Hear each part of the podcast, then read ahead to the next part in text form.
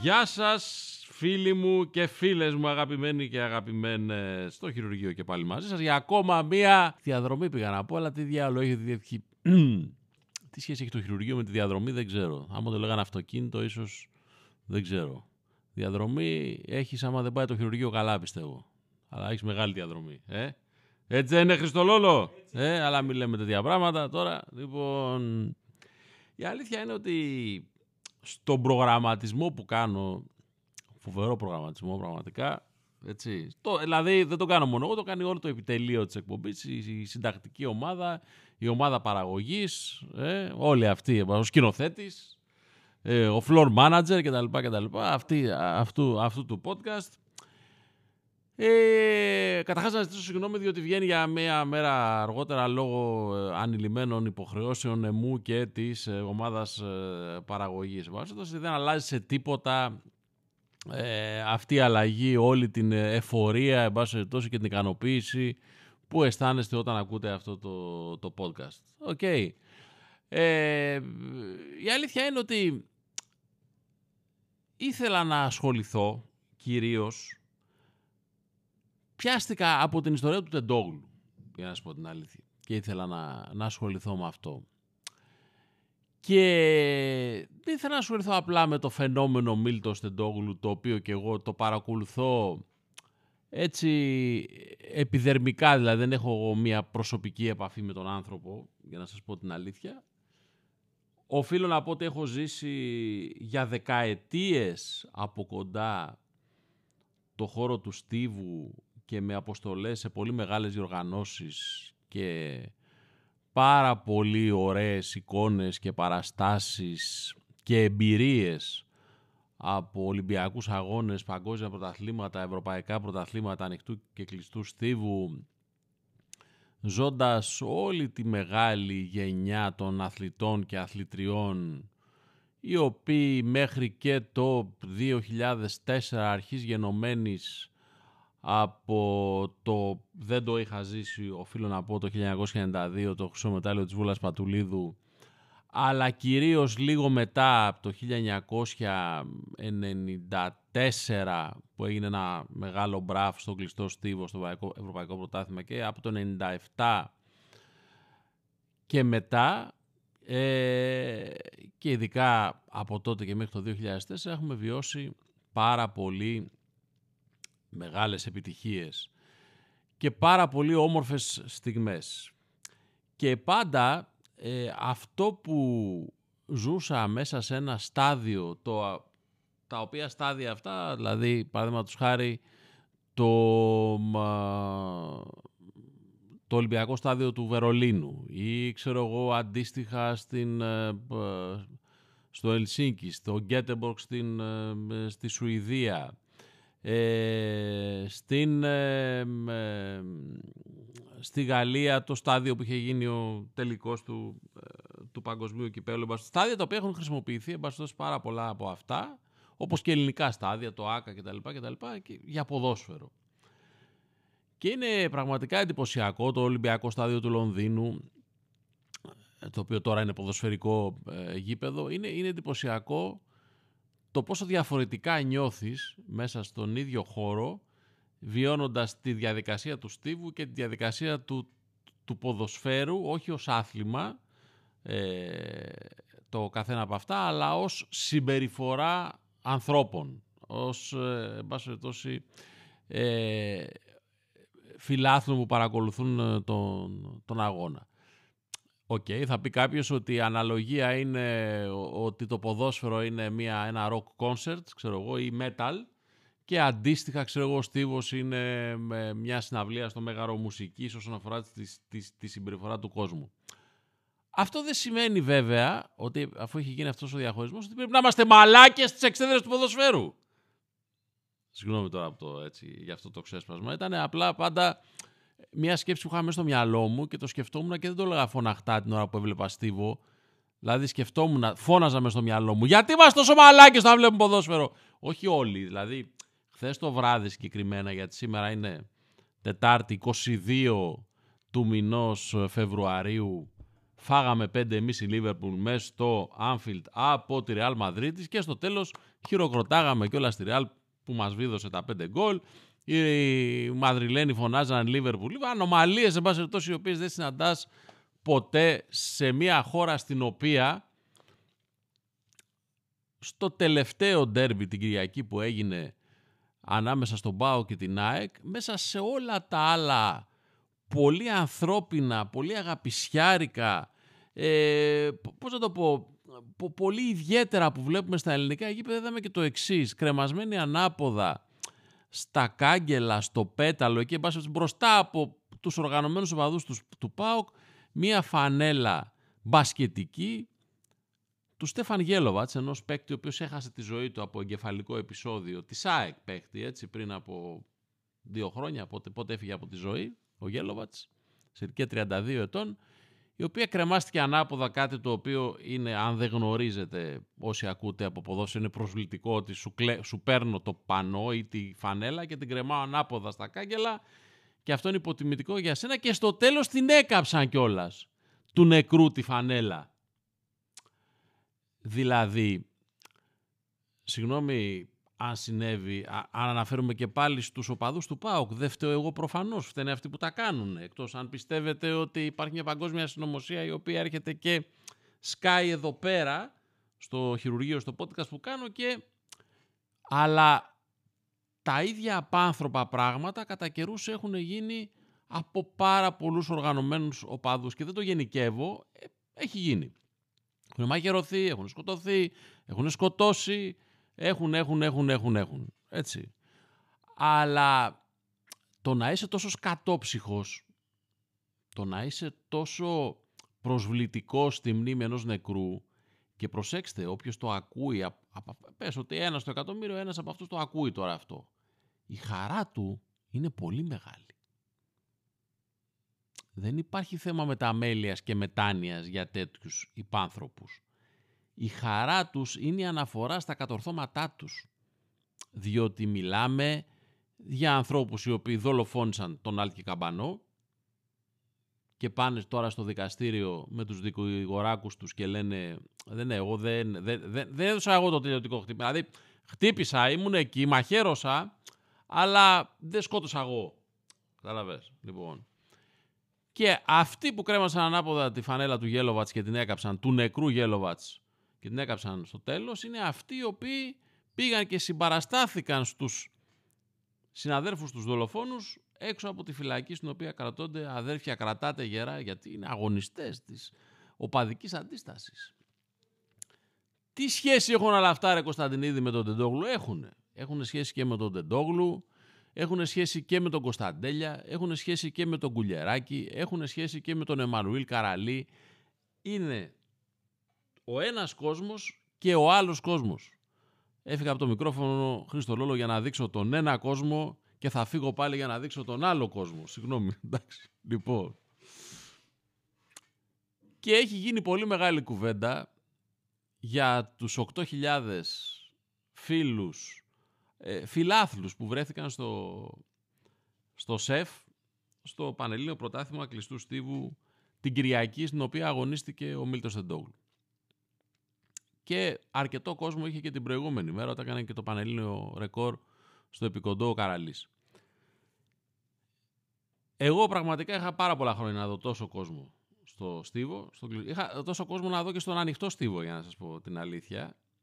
Εδώ έχουν γίνει πολύ μεγάλες διοργανώσεις στην Ελλάδα και αναλογικά δεν είχαν τόσο κόσμο. Έχουν γίνει πολύ σημαντικά meetings στην Ελλάδα και στο ΆΚΑ με παρουσία παγκοσμίων πρωταθλητών και δεν είχαν αναλογικά εν πάση τόσο κόσμο, να είχαν 10-15 χιλιάδες, οι οποίοι στο ΟΑΚΑ δεν είναι τίποτα. Και έχει γίνει πάρα πολύ μεγάλη κουβέντα, ναι, ότι ο Έλληνας είναι οπαδός της νίκης και της επιτυχίας και του... Ε, ε και... Οκ, ναι. Άλλωστε ο αθλητισμός εξορισμού και ο πρωταθλητισμός αυτό το πράγμα υπηρετεί. Την επιτυχία και την υψηλή επίδοση. δεν υπηρετεί απαραίτητο το εφαγωνίζεστε που λέμε και θέλουμε να λέμε η χώρα του Ολυμπισμού και παπάρια μάντολες και ξέρω εγώ και τα λοιπά και, στο, και τους πρώτους Ολυμπιακούς αγώνες να κερδίσουν θέλανε. Εντάξει, θέλανε να είναι εκεί και πάρα πολύ ωραίο είναι να σε μένα σαν αθλητής μη επιτυχημένος σε τόσο υψηλό επίπεδο το όνειρό μου θα ήταν πάντα να ζήσω το κλίμα των Ολυμπιακών Αγώνων ως αθλητής και όχι ως δημοσιογράφος. Άρα δεν μπαίνω καθόλου στην κουβέντα ότι «Ω, τώρα όλοι θυμηθήκαν το Στίβο που βρήκε ο Τεντόγλου». Ναι ρε φίλε, όλοι θυμηθήκαν το Στίβο όταν βγήκε ο Τεντόγλου, όλοι πηγαίνανε εκεί, πάνε στο θέατρο όταν έχει μια πολύ καλή παράσταση με καλούς ηθοποιούς, όλοι θα πάνε να ακούσουν όπερα όταν έρθει μια ε, ε, φημισμένη ξένη ξέρω εγώ, παραγωγή και αντίστοιχα όταν ερχόταν τα Μπολσόι στην Ελλάδα πήγαιναν όλοι να δουν τα Μπολσόι. Δεν είχε την ίδια αναλογία, ας πούμε, όταν οι πολύ καλοί Έλληνες χορευτές, ξέρω εγώ, ε, είχαν τη δικιά τους παράσταση. Τι να κάνουμε τώρα, δηλαδή; Να καθόμαστε να... Και βεβαίως και στο ποδόσφαιρο μπορούμε όλοι να χαιρόμαστε για τον εξαιρετικό Κωνσταντέλια, για τον εξαιρετικό Κουλιεράκη ή όποιους άλλους βγάλουν οι άλλες ομάδες, χωρίς να πρέπει να έχουμε μια σφίνα πράσινη, κόκκινη, μπλε, κίτρινη, ασπρόμαυρη στο μυαλό μας. Να τις πάρετε τις φίνες για να τις βάλετε εκεί που ξέρετε. Εν πάση περιπτώσει. Αφήστε μας να χαρούμε και δέκα πράγματα. Ανομαλάρες. Ο Τεντόγλου είναι μια πάρα πολύ ιδιαίτερη περίπτωση ανθρώπου, πολύ όμορφη περίπτωση ανθρώπου, μιλώντας με κάποιους ανθρώπους που τον ξέρουν και που είναι πάρα πολλά χρόνια μες στο Στίβο. Μου έκανε πάρα πολύ μεγάλη εντύπωση ο θαυμασμός που μου εξέφρασαν για αυτόν στο αγωνιστικό κομμάτι, όχι ότι στο ανθρώπινο συμπεριφορικό, έτσι, απλά ειδικά στο αγωνιστικό κομμάτι άκουσα από ανθρώπους που σέβομαι πάνω από 1000% την άποψή τους ε, να εκδηλώνουν τον εντυπω... όχι μόνο το θαυμασμό, ότι είναι εντυπωσιασμένοι από, την... από τον τρόπο που φτάνει σε μεγάλες επιδόσεις ο Μίλτος. Και θα σας πω και κάτι άλλο, γιατί έχει να κάνει ε, με, με, με το πώς είμαστε εμείς απέναντι σε τέτοιους αθλητές. Υπάρχει αυτή τη στιγμή ένα εξαιρετικό νέο ταλέντο που λέγεται Κωνσταντέλια στον ΠΑΟΚ. Και γράφονται και λέγονται πολλά πράγματα για αυτόν. Και από την άλλη γράφεται και λέγεται αφήστε τον ήσυχο, μην πάρουν τα μυαλά του αέρα κτλ. κτλ. Μια γνωστή μαλακία η οποία λέγεται εν πάση χρόνια τώρα. Θα σας πω κάτι.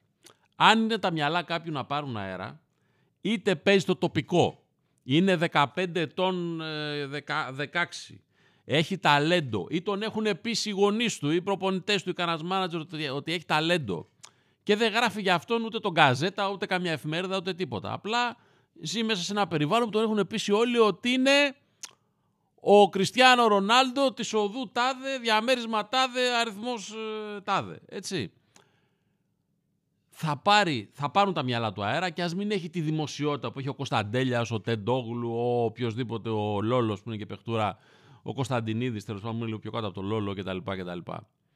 Και το αν θα πάρουν τα μυαλά κάποιου αέρα και πώς θα πάρουν είναι μέρος και αυτό του πακέτου που φτιάχνεται προκειμένου να δούμε αν κάποιος μπορεί να αντέξει σε σε υψηλό επίπεδο δεν υπήρξαν, υπήρξαν, υπήρξαν περιπτώσεις δακτυλοδεικτούμενες παικτών που πήραν τα μυαλά τους αέρα και έκαναν μεγάλη καριέρα παρόλα αυτά. Κριστιανό Ρονάλντο, έτσι, είναι η κορυφαία. Αλλά δεν είναι πολλοί αυτοί.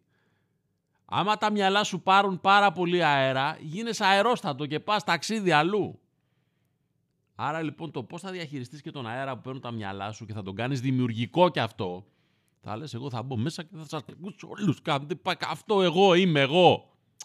Παίζοντας για την ομάδα σου. Οκ. Αφήστε ρε παιδί μου τα παιδιά να χαρούν αυτό το πράγμα. Να χαρούν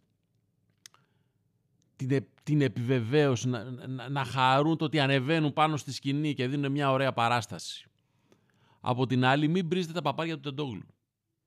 Έγινε αυτή η ιστορία με το παπούτσι και τη μετρήσαμε πάρα πολύ διότι ο Μίλτος Τεντόγλου δεν είναι ένας άνθρωπος που μουρμουράει, βγαίνει, φωνάζει, γκρινιάζει κτλ. κτλ. Άρα, όταν ξέρεις ότι κάποιος δεν είναι μύρλας, αν φτάσει να φωνάξει υπάρχει λόγος που φωνάζει. Όταν λοιπόν γύρισε από το επόμενο meeting, όχι αυτό που ακυρώθηκε, από το επόμενο που πήγε μετά, όπου εκεί εγώ έπεσα κάτω και είπα γίγαντα τεντόγλου. Δηλαδή, όταν κάνεις 8.40, δες το μετα... καταρχάς να, να διευκρινίσουμε κάτι, επειδή πολλοί δεν έχουν πάρει πράγμα. Δεν ακυρώθηκε ένα παγκόσμιο ρεκόρ. Έτσι. Δεν αφαιρέθηκε ένα χρυσό μετάλλιο. Πήγε σε ένα meeting, έκανε την καλύτερη επίδοση στον κόσμο, δεν του τη μετρήσανε γιατί είναι ηλίθιοι στην Παγκόσμια Ομοσπονδία Αστίβου. Υπάρχουν ηλίθιοι σε όλες τις παγκόσμιες ομοσπονδίες, να ξέρετε. Υπάρχει, δηλαδή πιστεύω ότι με ποσόστοση και με μέτρηση παίρνουν ένα ποσοστό ηλιθίων σε όλες τις παγκόσμιες ομοσπονδίες. Ειδικά στο Στίβο είναι και τυπολάτρες. Δεν θέλω να πω, αλλά από τα όσα ξέρω, εν πάση περιπτώσει και έχω βιώσει σε αυτή τη σχέση. Δεν μέτρησε αυτή η επίδοση. Τσαντίζεται ο, ο Τεντόγλου, γράφει αυτά που γράφει, φοβερή συμπαράσταση από κάτω, γελάει και ο Τεντόγλου, χαμός, πάει στο επόμενο meeting, έχει πει ότι εγώ 8.40 κάνω όποτε θέλω, κάνει 8.41, λέει μετά εντάξει παιδιά, OK, okay, το είπα, δεν είναι ότι κάνω 8.40 και όποτε θέλω, αλλά εν πάση περιπτώσει, OK, okay, είναι μέσα στις δυνατότητες μου να το, κάνω, να το κάνω συχνά. Και γυρίζει και στην υποδοχή στο αεροδρόμιο είναι 15 κάμερες εκ των οποίων οι 17 δεν έχουν καμία σχέση με τα αθλητικά. Προσέξτε, 15, οι 17 δεν έχουν σχέση με τα αθλητικά και το ρωτάνε ό,τι μαλακία μπορείς να φανταστείς. Διότι ξαφνικά έγινε trendy ο Τεντόγλου. Χωρίς να φταίει ο ίδιος. Ο ίδιος τι κάνει, κάνει τη δουλειά του πάρα πολύ καλά. Και όπως είπε και ο Πομάσκι, όταν γυρίσαμε από το Ολυμπιακό μετάλλιο, ξέρω από το Τόκιο, ήταν 4 κάμερες. Και τώρα ήταν 15. Επειδή ξαφνικά ο, μας, κλέβουν τα, μας κλέβουν τα ρεκόρ. Ξέρετε τι συνέβη μετά; Επί τρεις ημέρες ψάχναν τον Τεντόγλου μέχρι και στην τουαλέτα. Να τον βγάλουν από το κατούριμο και το χοντρό του για να μιλήσει στα κανάλια. Στα κουκούνια του του Τεντόγλου. Δεν θέλει. Θέλει να κάθεται στο σπιτάκι του και να παίζει βιντεοπαιχνίδια. Να παίζει μπουζούκι. Και στα Gazeta Awards που κάναμε, το παιδί έφευγε την επόμενη μέρα για να πάει στην Ισπανία. Φοβερή βραδιά, παιδιά, τα Gazeta Awards. Φοβερή, δεν το λέω επειδή δουλεύω στον Gazeta, επειδή έχω διευθύνει τον Gazeta, επειδή είμαι εδώ και ε, περνάω υπέροχα. Ήταν μια υπέροχη βραδιά Χρήστο Λόλο στο Μέγαρο Μουσικής και ήταν υπέροχη γιατί τίμησαν τον Gazeta και τους αναγνώστες του που ψήφισαν τους καλύτερους της χρονιάς κορυφαίες προσωπικότητες και έδειξαν πόσο εκτιμάνε και τη γνώμη του κόσμου και τη δουλειά τη δικιά μας στο να παρουσιάσουμε κάτι διαφορετικό. Κλείνω αυτή την παρένθεση, ο Μίλτος έστειλε ένα μήνυμα, ήρθε ο Γιώργος Οπομάς και ο προπονητής του και παρέλαβε το βραβείο και ήταν απόλυτα λογικό και απόλυτα φυσιολογικό στα μάτια μου. Πρέπει να σεβόμαστε το περιβάλλον που θέλει να δημιουργεί κάθε προσωπικότητα. Θέλει ο Μπισμπίκης με τη, Βανδί, με τη Βανδί να φιλιούνται δημόσια και να χαριετίζονται. Δικαίωμά τους. Δικαίωμά τους. Θέλει ο Τεντόγλου να μην εκτίθεται δημόσια αλλά να κρατάει όσο ο ίδιος θέλει ε, το ίσως αυτό το πράγμα και να είναι πάρα πολύ καλός μέσα στο, μέσα στο στάδιο. Δικαίωμά του. Ο Τεντόγλου ο οποίος σε έναν πολύ κακό αγωνιστικό χώρο όπως είναι το στάδιο ειρήνης και φιλίας γιατί δυστυχώς έχει μείνει το ίδιο από το 1984 από το φτιάξαμε 85 ε, μπήκε μέσα για να κάνει 8 μέτρα απλά να κερδίσει το πανελλήνιο πρωτάθλημα και προς τιμήν του κόσμου που πήγε εκεί να του συμπασταθεί έκανε 8-20 έτσι. Θέλει να είναι αυτός. Δεν θέλει να γίνει άλλος. Δεν θέλει να γίνει άλλος.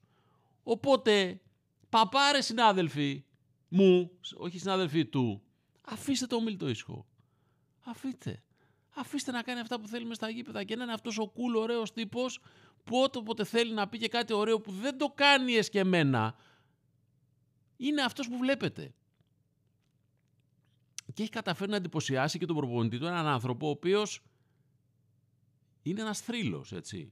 Ο προπονητής του είναι ένας θρύλος. Με όλα αυτά που έχει προσφέρει ως προπονητής στην Ελλάδα με τα μετάλλια που έχουν πάρει οι αθλητές του κτλ. κτλ. Εντάξει. Αυτό ήθελα να πω και το λέω από καρδιάς πραγματικά, γιατί μου αρέσει να βλέπω τέτοιες περιπτώσεις και να μπορέσουμε να διαχειριζόμαστε και να μην μας πιάνει ιστερία. Να μην μας πιάνει ιστερία. Εγώ δεν εντυπωσιάστηκα, ούτε πικράθηκα, ούτε εντάξει λέω ηλίθι είναι, δεν μέτρησε μια επίδοση επειδή το παπούτσι επί της ουσίας Είχε άλλο χρώμα. Αυτό έγινε. Επί της ουσίας είχε άλλο χρώμα. Και δεν είχε δηλωθεί η συγκεκριμένη έκδοση παπουτσιού στα επίσημα παπούτσια προκειμένου να μπορεί να αγωνίζεται σε επίσημα meeting στο, στο μήκος. Καμία άλλη διαφορά όσον αφορά την τεχνική, τεχνολογία μάλλον, ε, του παπουτσιού. Τυπολατρεία του, του χειρίστου είδους, αγγλοσαξονική μαλακία. Αυτό, έτσι για να το, το- να το καταλάβουμε. Όταν ο άνθρωπος μετά πάει από δύο μέρες και κάνει 8.41, εκεί επαναλαμβάνω εγώ είπα ναι ρε φίλε. Ναι. Δεν θα πω κάτι σεξιστικό γιατί είναι και ε, παπαριά. Είσαι ωραίος. Δεν είναι αυτό ωραίο. Το είσαι ωραίος δεν, δεν, δεν είναι ωραίο. Ε; Λοιπόν, αυτό ήθελα να πω. Και είπα και για το μπιμπί και την παδί μέσα σε αυτό. Δεν είπα έτσι. Πάρα, πάρα, πάρα πολύ ωραία. Και δεν έχω πάρα πολλά άλλα να, να προσθέσω. Πραγματικά έχουν γίνει συγκλονιστικά γεγονότα. Δηλαδή έφυγε ο Μαρσέλο από τον Ολυμπιακό. Πραγματικά έχουμε ζήσει φοβερέ στιγμές την, την, την εβδομάδα που πέρασε. Θα έρθει ο Ζλάταν ο Ιμπραμίμοβιτ να αγοράσει ένα πολιτιστικό κέντρο στη Λάρισα το 1000-1000 το οποίο έχουν ζήσει, όλη η Ελλάδα έχει ζήσει εκεί μαγικές στιγμές και θα το κάνει πάντελ για να βλέπετε πώς αλλάζει η χώρα αυτή από εκεί που ήταν στα μπουζούκια τα μπουζούκια γίνονται αθλητικά κέντρα ο κόσμος αθλείται, φεύγει από τα σκυλάδικα και πιάνει τις ρακέτες στο χέρι να παίξει χλεχλέδες, καταλάβατε γινό, γινόμαστε άλλοι, α- άλλοι άνθρωποι γινόμαστε Γι' αυτό είπε και ο άλλος το Μητσοτάκι που είχε πάει μια επίσκεψη ο Γέροντας, τον είδες; Εμείς έχουμε πρωθυπουργό τον Ρονάλντο. Τι, δεν, κα- δεν κατάλαβα. Διαφωνείς κάπου. Ε; Μπράβο, αυτό. Δεν έχω να πω πάρα πο- πολλά ακόμα. Να πω πρώτα απ' όλα ότι γιατί είναι και αθλητικό είναι και κοινωνικό ότι δεν ξέρω αν είδατε ότι πήραμε μετάλλιο με τον Αλέξανδρο Γκινή στο αλπικό σκι, σε παγκόσμιο πρωτάθλημα. Πού, ποιοι είμαστε εμείς μέχρι τώρα; Τι γίνεται τρία χρόνια στην Αθήνα, Χριστολόλο, συνεχόμενα; Χιονίζει. Όχι χιονίζει, χιονίζει. Και όλοι λιδωρούν τους Αθηναίους που ασχολούνται με το χιόνι. Γατάκια Αθηναίοι, έριξε δύο νυφάδες και το κάνατε θέμα κτλ. κτλ. Τόσα χρόνια που χιόνιζε στην υπόλοιπη Ελλάδα Φλωρινιώτες και υπο... Φλωρινιώτες δεν το λέω υποτιμητικά, από τη Φλόρινα. Έτσι, και εσείς στα βουνά και στα Μέτσοβα και τα λοιπά είδαμε προκοπή. Είχαμε πάρει κανένα μετάλλιο σε παγκόσμιο πρωτάθλημα. Έπρεπε να χιονίσει στην Αθήνα για να πάρουμε μετάλλιο. Η Αθήνα! Η Αθήνα είναι το πρόβλημά σας. Η Αθήνα μας, το διαμαντόπετρα της γης, το δαχτυλίδι. Ελάτε εδώ ρε στη Χαβούζα όλοι που φωνάζετε να ζήσετε το κέρατό μου μέσα να πούμε. Τρελαίνομαι όταν ακούω συνθήματα στο, στα γήπεδα στη Θεσσαλονίκη για την Αθήνα και έχω πάει στους φίλους μου στη Θεσσαλονίκη και τους λέω ρε μην τα λέτε αυτά. Θα γίνετε σαν την Αθήνα και θα κλαίτε καμιά μέρα. Κατα- Δεν, δεν παίρνετε χαμπάρι τι γίνεται. Άρε Χρήστο Λόλο τελειώσαμε. Ε; 23 λεπτά είναι καταπληκτικά. Τελειώνω λέγοντας ότι, εν πάση περιπτώσει, όσον αφορά το ποδόσφαιρο, έχουμε ακόμα δύο-τρει αγωνιστικές που έχουμε για να έχουμε και ντέρμπι τώρα. Ολυμπιακός Παναθηναϊκός. Τέλος πάντων, θα έχουμε πάρα πολλά ντέρμπι. Να κρατήσετε ένα πράγμα. Ότι είναι όλοι τους και μόνοι τους. Έτσι. Όλοι μας και μόνοι τους, όλοι τους και μόνοι τους, κάτι τέτοιο. Δηλαδή, κάθε τρεις και λίγο, κάθε ένας από τους τέσσερις αυτούς που μας έχουν κάνει τα σηκώτια αερόστατο, για να μην πω τίποτα άλλο, είτε θα βγάλουν ανακοίνωση, είτε θα πούν και φίλοι μου μέσα εκεί, και φίλοι μου, και φίλοι μου, για να μην... Φίλοι μου αγαπημένοι, ξέρω εγώ τώρα, εντάξει. Όλοι τους και μόνοι μας. Αλλά αν όλοι λένε όλοι τους και μόνοι μας, τότε όλοι είναι μόνοι τους. Δηλαδή, α, είναι το ανέκδοτο ότι εμείς είμαστε οι άλλοι, καταλάβατε. Δε- Εκεί μπερδεύομαι. Συγκρατήστε, εν πάση περιπτώσει, ότι όλοι τους είναι μόνοι τους. Δηλαδή, υπάρχει μια μοναξιά στην κορυφή στο, στη Super League. Ότι βγαίνουμε κάθε, κάθε τρεις και λίγο και δηλώνουν αυτό το πράγμα. Ότι είναι μόνοι τους. Δεν ξέρω πώς μπορούμε να βοηθήσουμε. Σε αυτό η μοναξιά γενικά είναι ένα μεγάλο πρόβλημα στη σύγχρονη κοινωνία. Μακάρι να μπορέσουμε να το λύσουμε κάπως ε, στο ποδόσφαιρο και να πάμε παραπέρα. Κατά τα λοιπά, για να τελειώσω και να μην σας κουράζω άλλο, να χαρούμε ό,τι νέο, φρέσκο και δροσερό και όμορφο παρουσιάζεται σε κάθε τομέα της ανθρώπινης δραστηριότητας, στον αθλητισμό, στη μουσική, στο θέατρο, στον κοκλόνι, δεν ξέρω. Έτσι. Δεν έχει σημασία. Εγώ δεν κρίνω. Survivor, All Star. Χαρείτε το. Δεν έχει καμία. Δεν, δεν ανάγκη να βρίζετε στα, στα social media. Χαρείτε το. Δηλαδή, εγώ πιστεύω ότι πρέπει να γίνουμε πάλι να φτάσουμε να επιστρέψουμε σε μια αγαπησιάρικη γραφική περίοδο. Αντί να βριζόμαστε στα social media, να είμαστε γεμάτοι μέλια και αγάπες και μαρμελάδες και τέτοια. Να είμαστε ένα υπέροχο πρωινό. Ε, δεν είναι φανταστικό ένα ωραίο πρωινό στο ξενοδοχείο, Χριστολόλο. Ένα γαμάτο πρωινό; Μπουφέ. Να είμαστε ένα τέτοιο ωραίο μπουφέ. Αυτό θέλω. Με έχει πιάσει, δεν ξέρω, έχει μία έξω, μία λίγο σαν άνοιξη, δεν είναι ακόμα, αλλά με έχει πιάσει μια, μια τέτοια διάθεση. Και έτσι ευχάριστα θα κλείσω το σημερινό χειρουργείο με μια πολύ... Ήταν αγαπησιάρικη η, η επέμβαση σήμερα. Εντάξει.